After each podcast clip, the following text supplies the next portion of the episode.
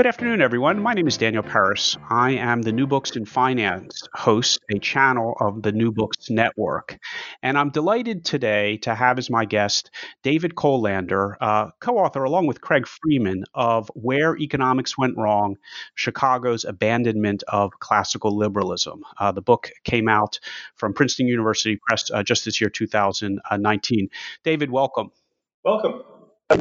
I am uh, in that awkward position of uh, having to say, and I, I, suppose there are many, hopefully many times like this, where I, I, said to myself after I finished your book, "Boy, I wish I'd written, I'd read this before I finished my own book." I, I just came out with the book a couple months ahead of you on um, the uh, implications of the Chicago School for Investment Theory, and uh, I, uh, however I did the job, it would have been uh, far richer uh, had I, I, read your book, which provides really uh, an intellectual history and background of what popularly passes uh, for the Chicago school. So thank you. It's a very, really, really interesting work. Um, I would like to start with a definitional issue, however, and that is, you know, uh, the the title is about classical liberalism, and throughout the book uses classical liberalism. Um, but the book is really about methodology and shifts in methodology and the philosophy behind them.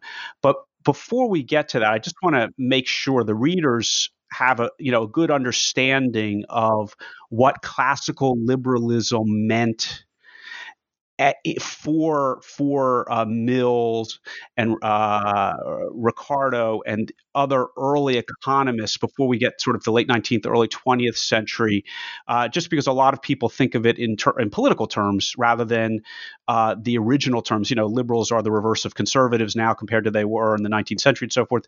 But I, I think it'd be helpful if you could just provide an overview of some of the definitional issues before we get into your your basic argument.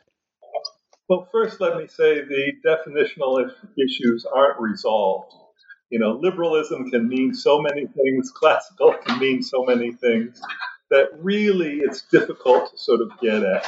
The issue we were trying to, re- to raise here is that what connected classical liberals, you know, sort of, which is sort of an idea that historian, I'm a historian of thought, so that historians of thought use to differentiate here's the evolution of economic thinking. We move from classical school to the neoclassical school to the modern school as is occurring now. So classical liberal, in some sense, refers to sort of the dominant, you know, feeling work up until really neoclassical period came. So it's a long period of time that had it, and it evolved over time. But it was sort of the sense. There's two aspects of classical liberalism. One was sort of his policy views, and that's what's usually sort of focused on. But what we argue is the most important thing, most important aspect of classical liberalism was its methodology, was its the approach that it used to mm-hmm. apply mm-hmm. policy. And it tried to very much separate, keep out. Here we're thinking of problems, we have to debate them. They don't have answers. They fully recognize that these issues were extraordinarily complicated and you couldn't answer them scientifically.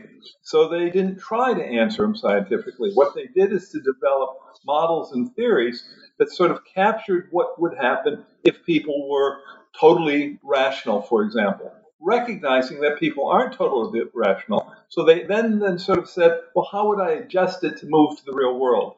And they were always sort of on the edge of debating here's what works in theory, here's what's going on, here's what we're working on there, and here's where the practical aspects come in.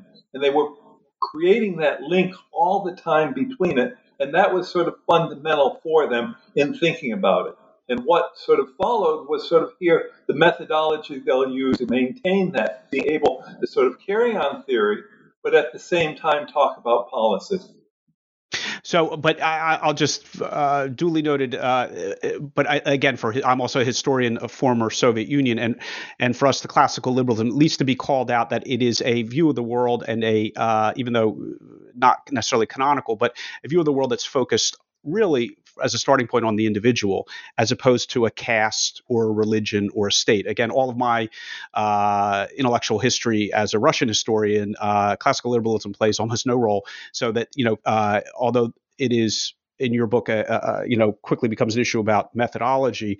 Um, just the very notion of trying to create an economic system, whether it's a uh, an abstraction one or a rules based one, is about figuring out how individuals operate from the perspective of individuals or a macroeconomic uh, perspective, which is so different from prior or competitive theories, which are focused on the welfare of the state, on the interests of the state, on the welfare of a particular religion or or a, a broad-based particular group, a, a, caste. So, I mean, we're all within the classical liberal tradition uh, where we're trying to figure out how individuals, uh, aggregated or individually, can do well, and um, that's different from the Russian. the, my background is a Russian tradition. If were comparing it to sort of much broader range, you're, you're absolutely right, and it should be emphasized that it is individualist and also consequentialist which means here we worry about the consequences of actions, not the basic morality separate from the consequences of those morals. So, in your in your book, uh, the classical liberalism and the methodology of classical liberalism is really what you're you're tracking, providing an intellectual history of, and um, it, it is uh, a, history uh, that is is from you know from uh, Mill, John Stuart Mill on, where you identify for a couple centuries a, certain methodology where abstractions were distinct from specific policy approaches, and the early classical liberal economists were very comfortable in that range. Do, can we can we discuss? You know, can you present a kind of a summary of how Mill operated and how his peers before we got to the late 20th, early 20th century, and that separation between abstraction and a strict guideline or public policy uh, began to uh, crumble. Yeah, well, if you look at Adam Smith, you know, sort of he was in, in a he was talking about the economy, but he didn't differentiate theory and sort of practical stuff. And so you jump between one and another, and it's really hard to follow what he's saying. After Smith, you had David Ricardo come in, who sort of developed a theory and started to emphasize theory quite heavily and started to draw policy connections to that theory. That soon became known as the Ricardian vice because out of theory, he was sort of drawing policy that didn't follow because it didn't fit sort of the structure of what was going on. So he had a reaction to that. And it's really Mill's work that sort of captured sort of the high point of what we consider classical liberalism, because it was a reaction to Ricardo sort of saying here, well, I like the theory, you know, sort of it really is clear what's going on, but as he jumps to policy, he's sort of connecting it in ways that sort of are letting, you know, sort of the wrong ideas come in. And you could make other arguments, and these other arguments have to be addressed and considered.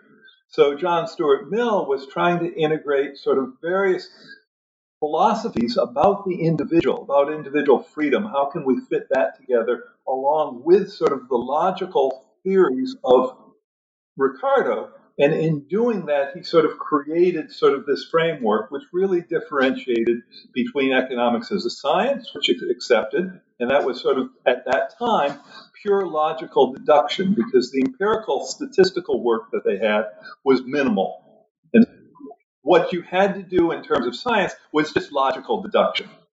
Um, and so that was really sort of one part of it. The other part was you can't sort of extend from here, people are rational and they'll do this, to talking about policy without adding all types of other additional stuff. And that's what Mill sort of added to it. He sort of said, theory will tell us half truths, and sort of the other half truths come from an understanding, a feeling, a broader sense of sort of the way reality goes. And all that has to be part of economics. So that, that sort of connection was really sort of what we consider the high point of classical liberalism. And I, I, I had the pleasure of interviewing Morton Schapiro uh, for Cents and Sensibility uh, a couple months ago, and he is similarly emphasized that you know there there are two Adam Smiths. There's the theory of moral sentiments, and then the wealth of nations. And uh, too many people just focus on the one and ignore uh, the other. That you know that uh, there was a uh, I, I, don't want to use the word soft, but a softer side, for lack of a better word, of Adam Smith, which is easily easily overlooked because his he, he published the books at different times. They were separate books and they were published at separate times, and you can kind of choose which Adam Smith you want. And the uh, the more rigid approach chose the Wealth of Nations and and uh, ignored the theory of moral sentiments. I interpret it a little bit differently. He wrote the theory of moral sentiments before he wrote the Wealth of Nations. And sort of what the theory of moral sentiments, in my view, is is really his overall view of sort of human nature, and then sort of recognized here there are certain circumstances when we sort of can't control things to what people would like in his ethical values. And therefore, sort of here, we should rely upon sort of not trying to control it in order to get better outcomes. And that's where the consequentialist aspect of it comes. That here, even though we're sort of allowing some of these aspects of individuals which aren't as sort of beneficent as we'd like to consider, they end up better for society than they otherwise would. And so I see the two as a connected whole um, for Smith. The problem is he blended it all together in a way that you couldn't separate it. And what Mill did is sort of go in and unblend it and said, here is sort of the logic of where they fit together and how you have to fit it together. And so that that logic, as it were, holds uh, uh, and is upheld. That is the separation between abstraction and practical application for for a century or two, and then the 19th century comes along with its robust, what I would call scientism. You don't spend a lot of time on it, but you know that everything is being uh, quantified in the middle and late 19th century in the hard sciences. The notion of science becoming uh, a template for the social sciences begins to gain speed and begins to move where rules are applied, or rules in theory are also rules in practice. And in the late 19th century, starting with uh, Alfred Marshall, uh, and uh, it, it, begins to make inroads into economics. And uh, even in my in my uh, corner of economics, Marshall is an interesting transitional factor figure. Do you want to kind of discuss that late 19th, early 20th? 20th century in between stage? After Mill, you had a number of people coming, and Marshall is the best known of those. He's often classified as, you know, sort of a neoclassical, sort of one of the first neoclassical, along with Walras and Jevons. But in many ways, he sort of maintained sort of a classical liberal view, sort of following Mill much more, sort of trying to integrate more and more of this analytic work that was putting in. And there was a big fight between Walras and Marshall. Now, Walras wanted to move totally towards mathematics, and he wanted policy to follow directly from the mathematical structure. And sort of Marshall did not. Marshall was very much a follower of Mill, um, sort of going there, but giving more emphasis to sort of the analytic because more analytic had been developed. And for the reader's benefit, just this is the late 19th, early 20th century, 1890s and 1910s and so forth. So Marshall wrote his principles, and it remained sort of the top book until about 1920. Um, and, you know, Walras was writing about the same time. And, you know, sort of economics sort of followed Marshall, at least English speaking economics, generally followed Marshall up until the 30s. Um, you know, so it went on. Um, and then there was a fundamental change that occurred. And that's when sort of the mathematical structure, um, think of Paul Samuelson did his foundations, um, where suddenly sort of Marshall was pushed aside and was considered minor stuff, sort of getting it all mixed up because he said, you know, it's unclear what the results were. And Walras had very definite results. We can draw things directly from policy and science. And so, very much you saw suddenly there was this movement towards Walrasian economics, setting everything in a general equilibrium system, solving a set of equations, and arriving at the policy that you want. And that really occurred in the 1930s. And I think it's important to note that the uh, the context for that is that the there was a lot of very definitive economics occurring on the other end of the spectrum in uh, you know the rise of socialism and and communism in the Soviet Union suggested there were mechanical answers that drawn directly from basic theory, and uh, so it's not that surprising that there would be a ro- robust response. What I found very interesting in your book, and I have to admit that I didn't realize, was that the Chicago School of um, uh, mechanical market based answers was really not the direct response to say what was going on in my corner of the cabbage patch, the Soviet Union, but was a response to, uh, broadly put, uh, Keynesian uh, economics and and uh, the notions that the government should and can directly intervene, and if the government pushes a certain lever, something will happen in society very mechanically, uh, and that it was that uh, you know, sort of the Keynesian side that went first, not not the and the Chicago school as we know it now emerges as a response to that, not as an uh, self, not as an original entity. Is, is that a fair summation? Yes, that's very much what we argue. That essentially, although it's a bit more complicated than just Keynes and macroeconomics, because there were developments occurring in microeconomics. So you had, you know, sort of Alfred Marshall writing. He sort of was getting older and everything else, and Pigou was his chosen individual, and he wrote the economics of welfare um, and welfare economics, where what you did is take Walrasian economics, a full set of equations that describe the economy, and sort of move from that to policy. And sort of that's where you got here. There's market failures, and the government has to enter in because of these market failures. Sort of became sort of the standard amount. Now, Abba Lerner, who actually had studied, you know, so with both Hayek and with Keynes, you know, sort of interpreted this and wrote the economics of control, which sort of was used for both socialist countries and for capitalist countries, saying socialist countries, if they understand all the math, can achieve the same ends as socialism. And so you had this market socialism aspect going on there. So that was all occurring at this time. And sort of Samuelson wrote his book and was seen as a famous um, economist really taking over. And Hicks wrote, you know, sort of Value and Capital. And you had all these books coming in that sort of said, here we can now talk about scientific policy. And its government has to enter in. Keynesian economics fit with that. Now, actually, if you read Keynes, Keynes was a student very much along the Marshallian lines and had a lot of classical liberalism within his sort of ideas. So he talked in, in the general theory, he talked very little about actual policy. It was a theoretical book and policy was much more complicated than to be captured by um, by the mathematical model. So Keynes didn't fall within that. But on the other hand, sort of the Keynesians who became neo-Keynesians who integrated that with the mathematical structure of the macroeconomy said, here we now know what to do and we have policy telling us, and science is telling us this. And the science part, if I recall Samuelson correctly, that he took his cues, if I'm not mistaken, from Jevons, and that he was, as an undergraduate or graduate student, very keen on on uh, hydraulics and, and systems at work. You know, kind of a, a mecha- very mechanical approach to general equilibrium theory.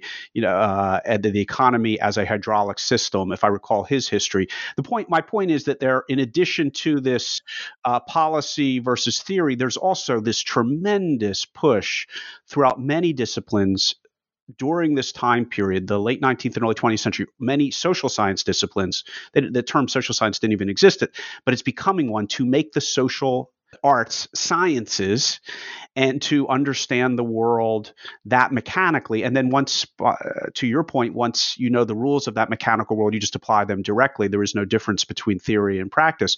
But in uh, uh, you know broadly speaking um, you know the economy as a uh, uh, ca- economics and finance catching up to the advances made in sciences in the late 19th and early 20th century the physical world. All of the economists and certainly all the finance people have what you know uh, jokingly referred to as physics envy that they want that's that they believe come to believe that that simple set of rules applies complex or simple but it's a set of rules and that once you know them then you can sort of manipulate them to to a particular end Yes, very much. That was along the lines of it. Although, if you read Samuelson carefully, you know, so he's extremely sophisticated and sort of understood sort of some of the limitations. But a lot of his followers did not understand the limitations anywhere near as much as Samuelson did. He's an outstanding writer as well. Uh, I, I, he was he's on a different plane. I uh, in my own book I used him quite a bit, and he uh, he was more subtle. Uh, to exactly to your point, he is subtle when others others were not. So the the uh, the if not Keynes directly, but that group and uh, Lerner and the economics of control. Um, uh, is a dominant paradigm, and not surprisingly, in light of the 30s and 40s, and you know the, the role of state entities, and um, there are still some classical liberals from a methodological perspective who are more cautious. Frank Knight is one of them at the University of Chicago. And uh, tell how this reaction to this the methodological i won't call it weakness but shift from directly to policy from abstraction to policy and in the hand we won't call it of the left but i'll call it maybe of the statist approach led to a emergence of a counter school um, in an unlikely position, uh, unlikely location. That is, there were no, uh, there's no particular evidence uh, or reason it had to be at Chicago, but it did happen there. Right. Well, I think you know it's important to recognize that here. This mathematical school was sort of taking over the leading edge of economics at most places. Frank Knight and sort of individuals who were sort of very much steeped in the classical liberal tradition were fighting against this. They were also fighting against some of the empirical work because that was the other thing that was happening. Statistics were getting much better. So economists were starting to sort of include, we can now statistically sort of develop the facts and everything else. And sort of as we develop these facts, we now have all that we need on the science side. So all these old fogies like Frank Knight who are talking about sort of philosophical dimensions and everything else. They're, you know, sort of, they're just old hat and everything. And sort of everybody was moving in that direction. And sort of the Chicago School, and the Chicago School, as we argue, sort of what's called the Chicago School, existed before in a Chicago tradition. It wasn't exactly a school, but it was very much within this classical liberal sort of sense that here philosophy and economics have to be intertwined if we're talking about policy. Um, and sort of that was losing ground.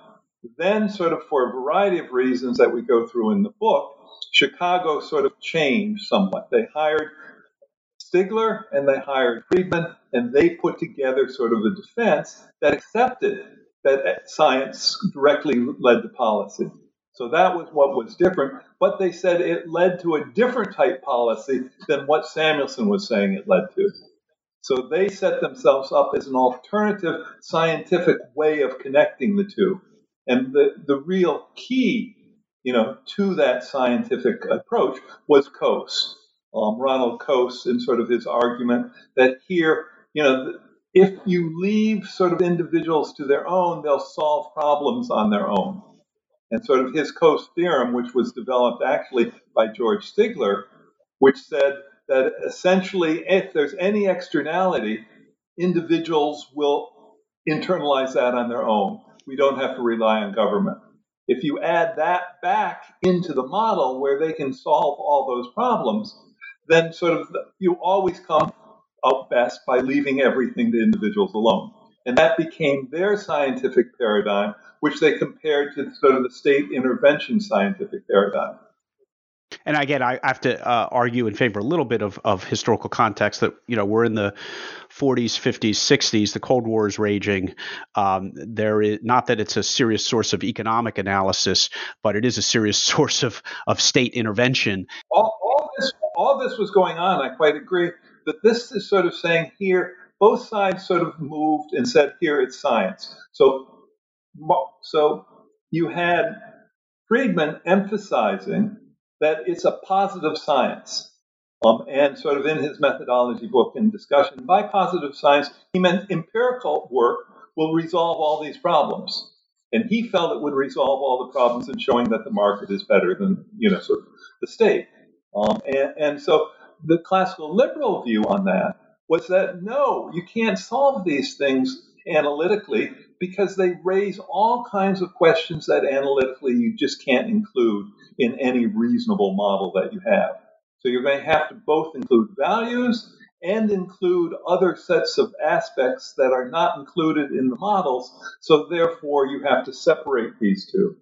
Um, and so that's where we argue economics went wrong, and that Chicago followed the other ones. They didn't cause the problem. The the one uh, parallel attribute which affected my line of business, which is uh, finance, is that, and, and maybe you can help position me as to exactly where the centers, uh, but it, it, it's rational actor theory, which is, uh, uh, you know, neither state nor individual directly, but it, it is assumes uh, that you know the people me- operate mechanically, they're in a, in a, and in a mathematically determinable fashion, and that is also coming to the fore. It's not a part of your book, but it's coming to the fore at that time. And that rigid, what I would refer to as a very, very rigid structure, is uh, still one that we're dealing with now. But you know, how, how does that? And again, it's not directly part of your book, so I don't want to put you on the spot. But you know, it is emerging at the same time, and I associate it with. Uh, uh, Chicago school, though, it may actually be better to associate it with Ronald Coase. I no, I actually associate it with you know going back to Ricardo um, and sort of taking here the theory. Here's the problem you have: you can assume people are rational actors, um, in which case the mathematics of the model can be resolved and solved. Or you can assume here they're sometimes rational and sometimes irrational where you capture more reality. But mathematically, you don't know how to deal with that because there's so many dimensions of irrationality to add back to it. You don't have a model anymore. And so those are the two alternatives. Now, sort of what rational acting did was say, let's carry this model as far as we possibly can by analyzing it. And sort of that's, you know, a reasonable thing to do. Um, and sort of that's what Samuelson started to do as he started to create this mathematical structure of it. Um, and sort of had here, if we follow it through, the government's going to have to enter in and correct the market failures um, that you had. Now, you know, once you had market failures, you know, sort of you could show that there was there, government had to scientifically intervene into the economy. It was necessary that it do so. Um, but if you didn't believe that people were rational, it didn't matter what the model said because here you knew people sort of would resolve problems in other ways other than through rationality. Sort of they try and sort of work for the good of society. There was some benefit they'd worry about. There's all kinds of ways you can make that argument. That was taken out of that was part of the classical liberal. We have to debate this in philosophical ways on which, you know, sort of you try and say, well, where does it fit in there? How do you apply the model? That was what was lost. And so, you know, the, the movement was here, we've got to apply this class, this rational mo- model. But it was really started with mathematics and Samuelson. Coase, what he said was actually to tear that down. So what Coase did, you know, was really say, I want to show if we carry out rationality to the limit, what it means is there's no reason for government to ever, inter- ever intervene because people will just resolve everything on their own. But Coase was also very clear to say that has no policy relevance whatsoever because you can't talk about policy. So the whole model both sides are using to talk about policy is foolish. And so that was really Coase, and that's why we argue Coase and the Virginia School were sort of the alternative that wasn't followed. Yeah, do you want to briefly highlight the fact that it uh, uh, that there was, uh, as you say, for a couple of years, I think late 1950s, 58 to 60, I believe, uh, the potential for an alternative uh, and perhaps a more subtle view. Well, Coase had been at Virginia. Um, Buchanan was at Virginia. Warren Nutter was at Virginia. There was a whole group of people at Virginia who sort of were worrying, you know, within this broader framework, sort of attacking sort of the mathematical structure of it. Um, Coase went off to Chicago um, and sort of influenced Stigler to sort of say, here we can do it. But Stigler's sort of version of the Coase theorem was not sort of Coase at all. And so what we discussed in that chapter is here Buchanan, Coase, Tullock, they could have created an alternative but our view was because they had such definitive views about policy, it wasn't seen as a neutral presentation. It was seen as trying to support the market as opposed to saying, we're talking about the methodology. And so a lot of the people who push classical liberalism were seen as just trying to sort of reinstate the market and say it's good independently, as opposed to saying, what we're worried about is getting the methodology right. Here's what we can say from theory, and here's what we can't say from theory. And the debate should be at a different level than it's currently at, which is here all about this science, which is missing much of the important elements of what, what what's going on. And I, I, have to say, again, operating in finance now, 50, 60, 70 years later, the absence of that subtlety is felt every single day. I literally am told and expected to operate according to these very precise mathematical models that involve no human judgment, no realization of decision making under conditions of uncertainty and the subjective inputs as to how that operates. Um, you know, my um, you know the, what is dominant in my world currently is is algorithms drawn from assumptions about uh, macroeconomic theory. So I'm uh, I I'm in desperate need of some classical liberal uh, methodology, but I uh, you, you and I are not going to create that in the market anytime soon, unfortunately movement going on. Sort of, I'm involved in the complexity science approach, you know, sort of that sees basic uncertainty and is making those sets of arguments that are going on. So there is some stuff, you know, occurring. And what it says is all the algorithms and all the sort of finance stuff that people are talking about are heuristics.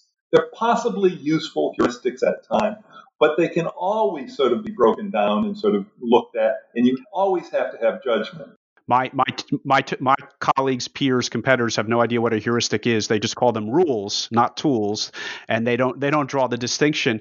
Let's let's get though a little bit to your um, you know the the the full throated emergence of Director Stigler and Friedman. Uh, they they uh, shift from a sensibility to a school, become very dominant. Uh, let, us hit the high points and then move on to you point out some interesting, very uh, interesting dissenting voices. But let's let's describe, let's give them their credit for now and describe how they, you know, have managed to create a school. Oh, it was amazing, sort of how they could could develop an alternative argument, sort of based on you know, here was a model and everything else, and sort of, you know, sort of, it was, but it was a marketing victory as opposed to what I call an analytic victory. You know, sort of that here, sort of they combine sort of a, a support of the market along with a theory, sort of that became, you know, sort of really sort of a push within politics and everything else. Whereas if you had classical liberals, they'd argue, you know, sort of if you're going to talk about policy, you have to move outside your role as an economist um, and sort of not try and pretend that you're doing it. And sort of a lot of times, Friedman and Stigler would say that. For example, Stigler, when he won the Nobel Prize, was asked to say something right about uh, something good, about Ronald Reagan's policy, and he had nothing to say.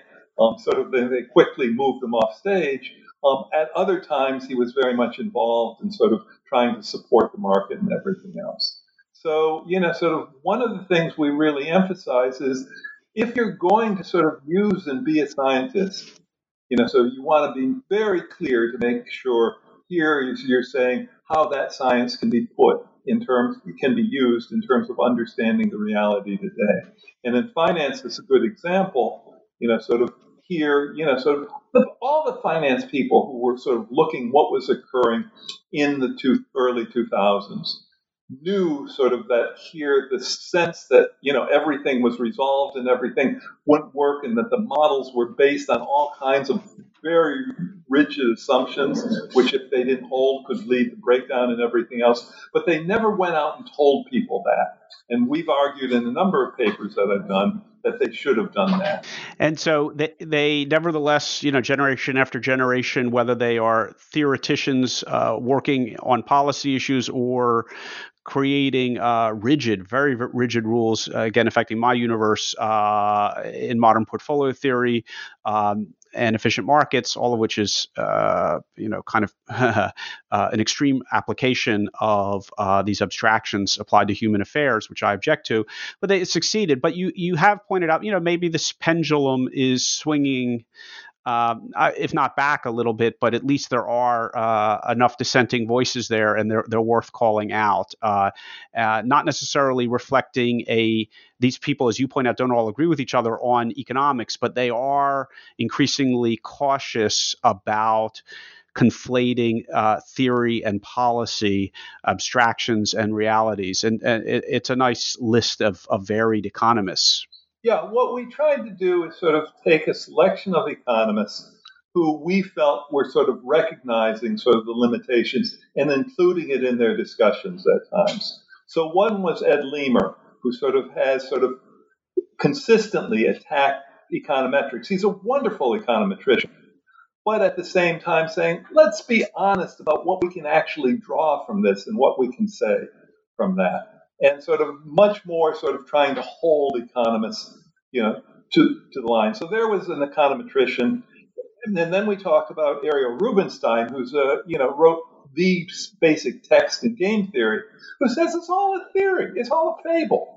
You know, and fables can be very useful for things, but you have to recognize that it's fables. And anybody who goes out and says, here, I as an economist can tell you you're supposed to do this and that is full of, well, full of a lot of stuff. If uh, if anyone tried to interview with me or with my firm uh, or at the University of Chicago or uh, and said, you know, these things that we learn from the MBA or CFA program are fables, uh, not actual practical tools, they would unfortunately not, you know, the interview would be very brief uh, and that's God bless that he's saying that because that's a tough that's uh, counter to what has become institutionalized but they but they could be useful tools. In other words, fables can be very useful at times as long as they're kept with what they are.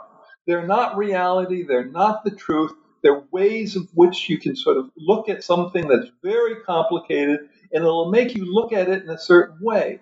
To really sort of be good, you have to be able to sort of look at it in lots of different ways, and then use judgment to try and pull that all together. That's the part that's missing in a lot of finance today and a lot of economics. And that was that was uh, again Morton Schapiro's argument in Cents and Sensibility that we've lost the human judgment touch in favor of all of these uh, these rules. Uh, so I'm uh, you know there seems to be an, uh, not a, a consensus, but at least there are a number of dissenting voices, yours among them. So I'm very much happy to to uh, contribute by giving you guys a bit of a, a platform to to discuss it. Well, thank you very much. You know, sort of it's um. And, and again, we sort of end, you know, sort of that end the book with a discussion that it's all heuristics. You know, sort of that if economics sort of went on and say what we do is develop useful heuristics for individuals.